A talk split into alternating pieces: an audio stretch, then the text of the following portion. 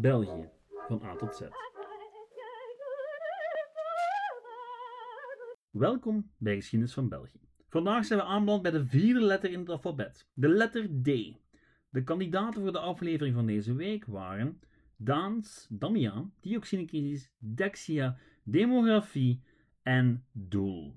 En ja, de keuze is dus op doel gevallen. Iets totaal anders dan de nogal ja, toegegeven deprimerende aflevering vorige week, die over Congo. Maar eigenlijk is doel ook heel erg boeiend hoor. Want ja, we gaan het zeker hebben over Doel, haar kerncentrale en haar ondertussen al decennia nakende ondergang.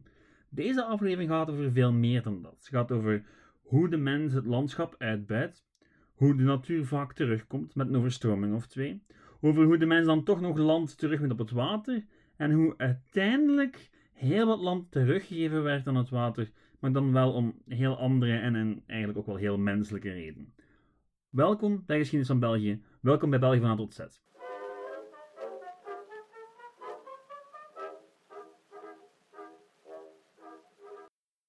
Doel is zoals de meesten van jullie wel weten een dorp in Oost-Vlaanderen, in de polders. Het verhaal van Doel begint met de Doelen.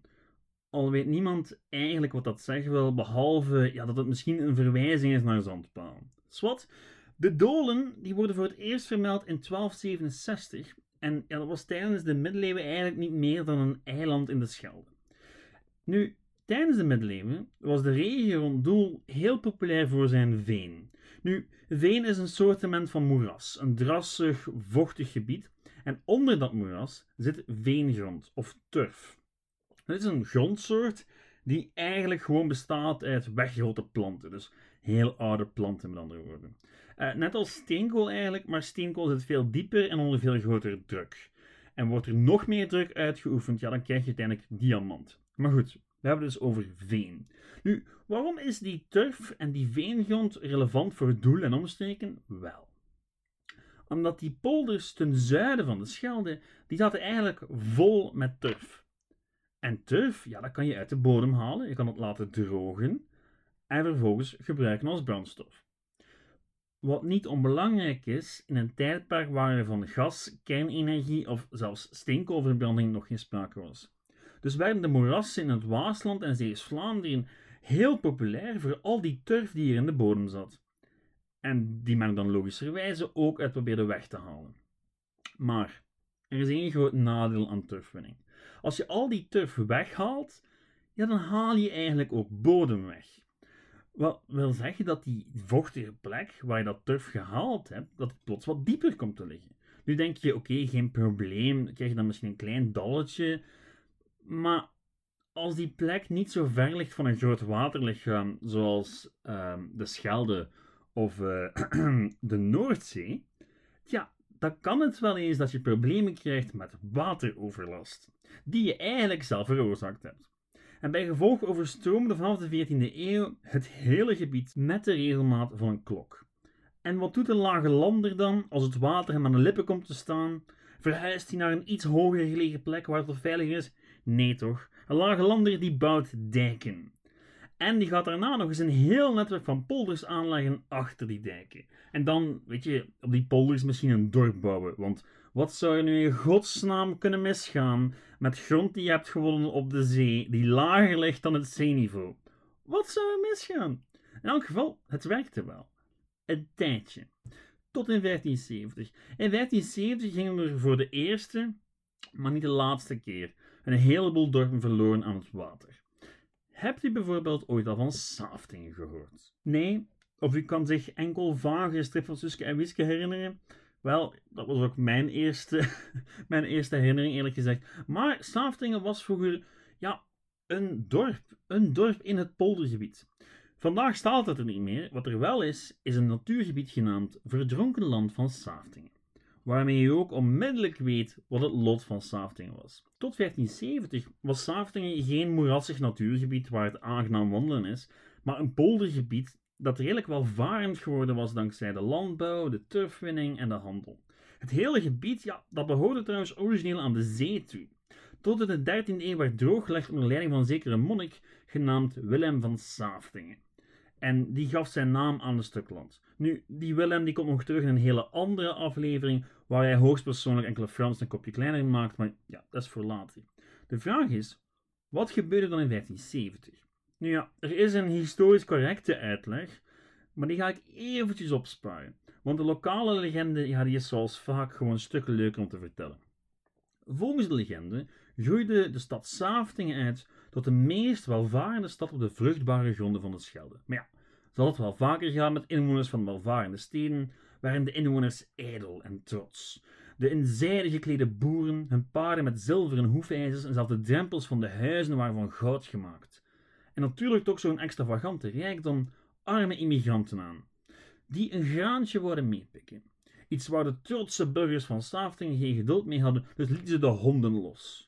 Het mag dus duidelijk zijn voor de lezer, um, of de luisteraar in dit geval, dat hebzucht de harten van de mensen aantastte en de wraken gods niet lang op zich zou laten wachten. En zo dus. Op een mistige dag ving een visser een zeemeermin op het water van de Westerschelde. Vanuit de netten waarschuwde de zeemeermin hem dat Saftingen zich van het foute pad afkeren moest, of men de gevolgen zou moeten dragen.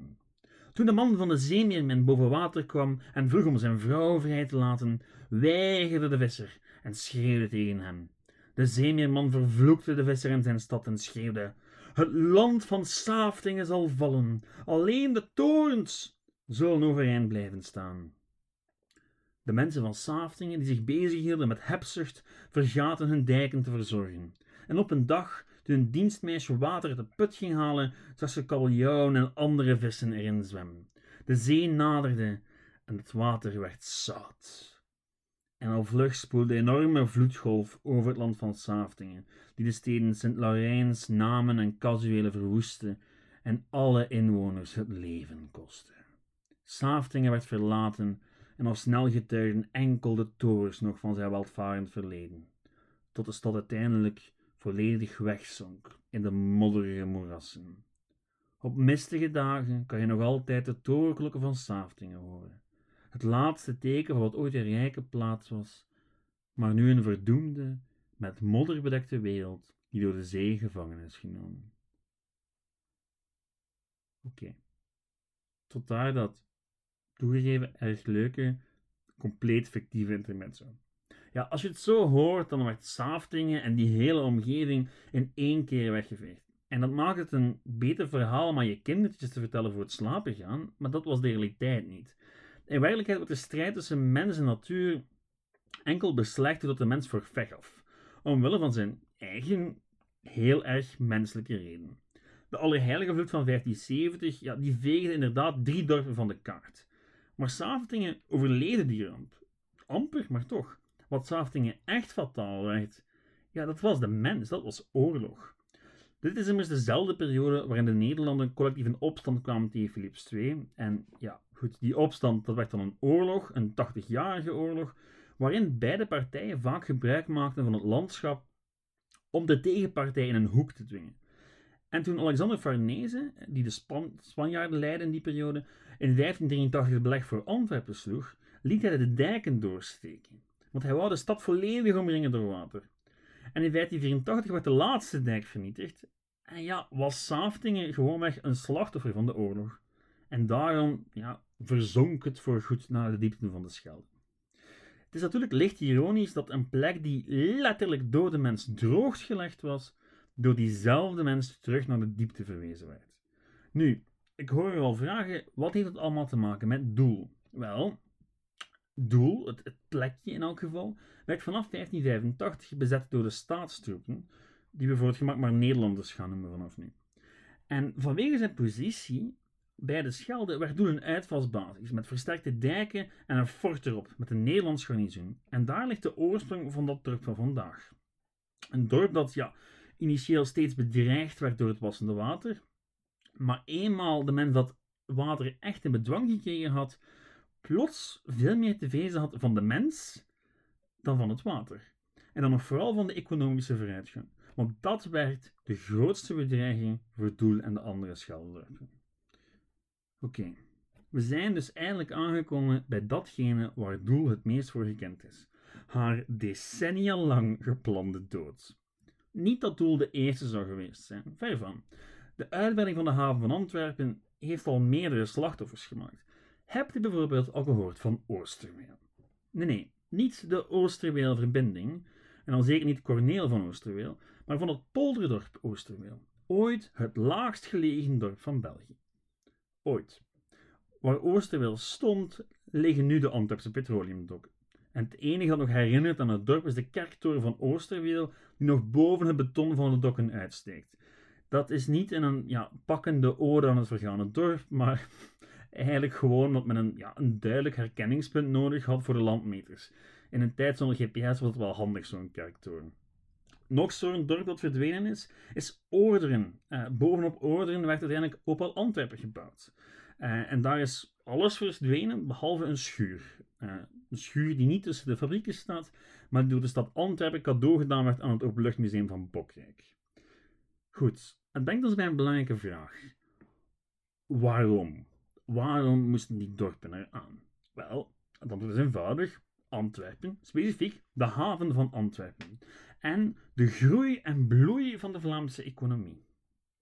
En ja, goed, we weten allemaal dat onze moderne economie gebaseerd is op eeuwigdurende groei. Min of meer. En hoe je het ook bekijkt, uiteindelijk waren Oosterweel, Orderen, Lillo en anderen niet zozeer slachtoffers van een of andere schimmige Antwerpse havenbaron, maar van het systeem. Naarmate België en Vlaanderen steeds meer de draaischijf werden voor Europese handel, ja, had men ook steeds meer infrastructuur nodig om al het verkeer te kunnen ontvangen. Haveninfrastructuur dus.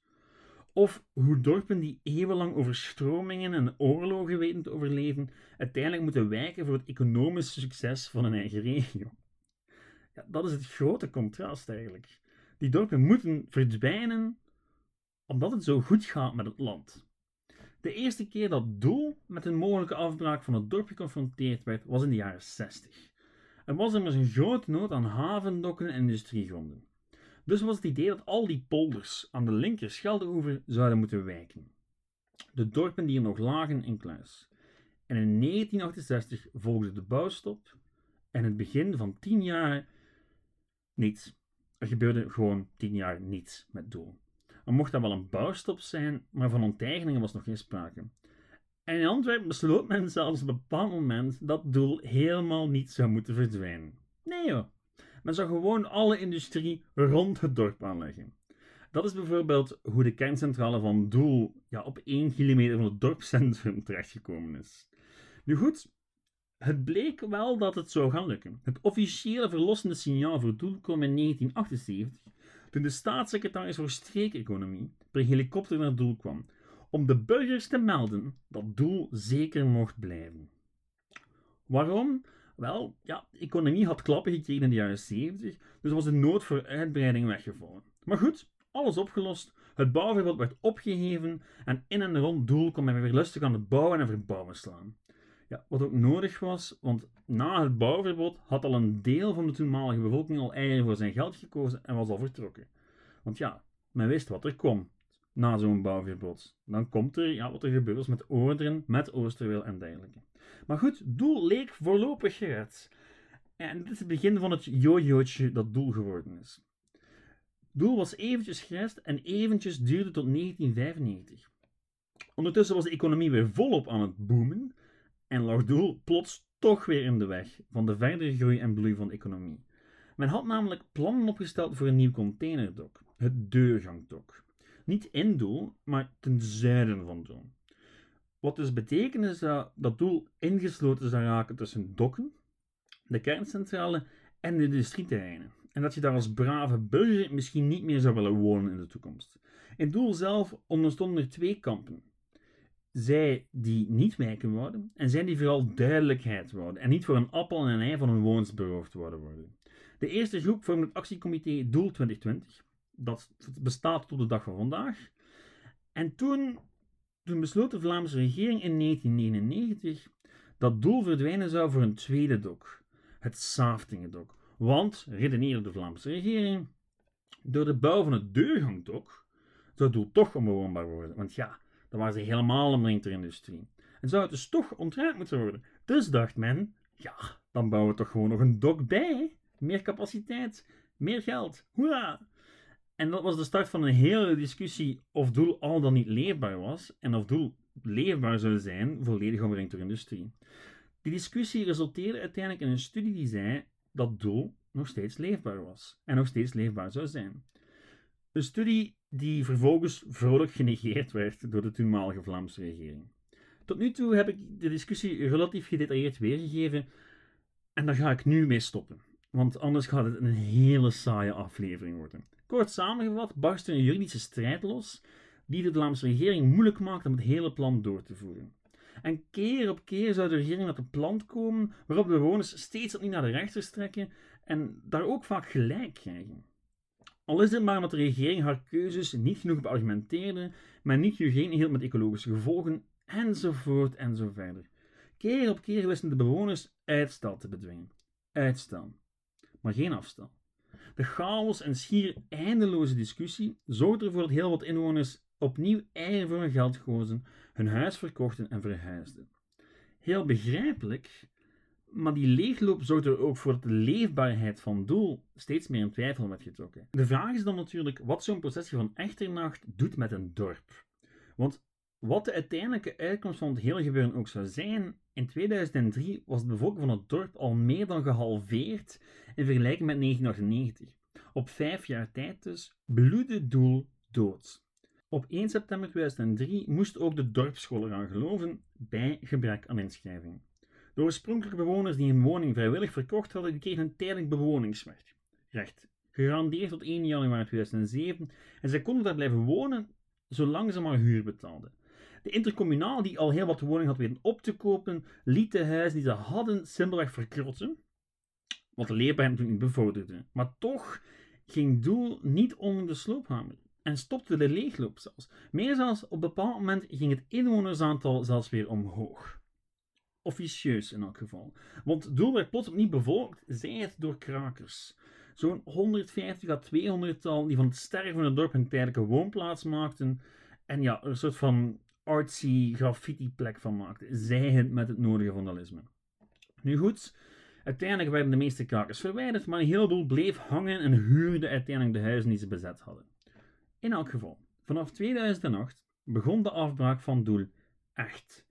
Zij het tijdelijk. Want ja, voor de zoveelste keer, er werden wel huizen gesloopt, maar de hele, het hele boeltje werd gewoon stilgelegd door een tussenkomst van de rechtbank van Dendermonde. En in 2009 liep dat tijdelijke woonrecht af. En ja, opnieuw dacht men dat het voor de resterende 84 inwoners wel het einde zou zijn, maar opnieuw de rechtbank van Dendermonde. En dat bleef zomaar doorgaan. En vandaag de dag bestaat Doel nog steeds. En zal het wonder boven wonder gewoon blijven bestaan. Al weet niemand echt goed in welke vorm. In 2018 lanceerde Vlaams minister Ben Wijts een voorstel waar alle partijen al knarsetandend mee akkoord gingen. Uiteindelijk blijkt dat men het Saaftingedok op een andere manier kan aanleggen, waardoor het doel niet verdwijnen moet. Wat een ontdekking zeg.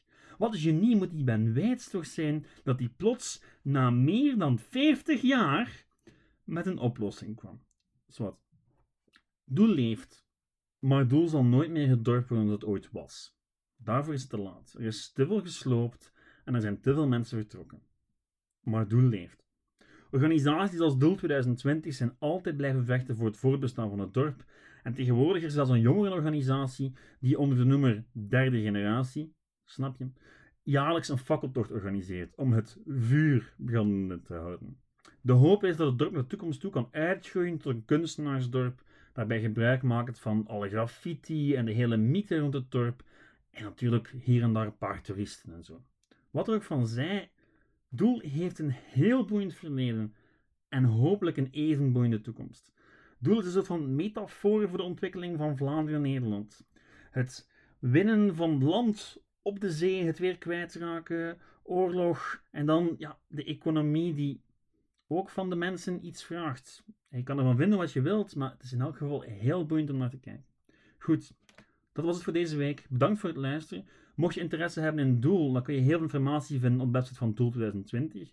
Verder kan je deze podcast altijd steunen door de pagina op Facebook geschiedenis van België, te liken, sterren te geven op iTunes of gewoon liken op Spotify.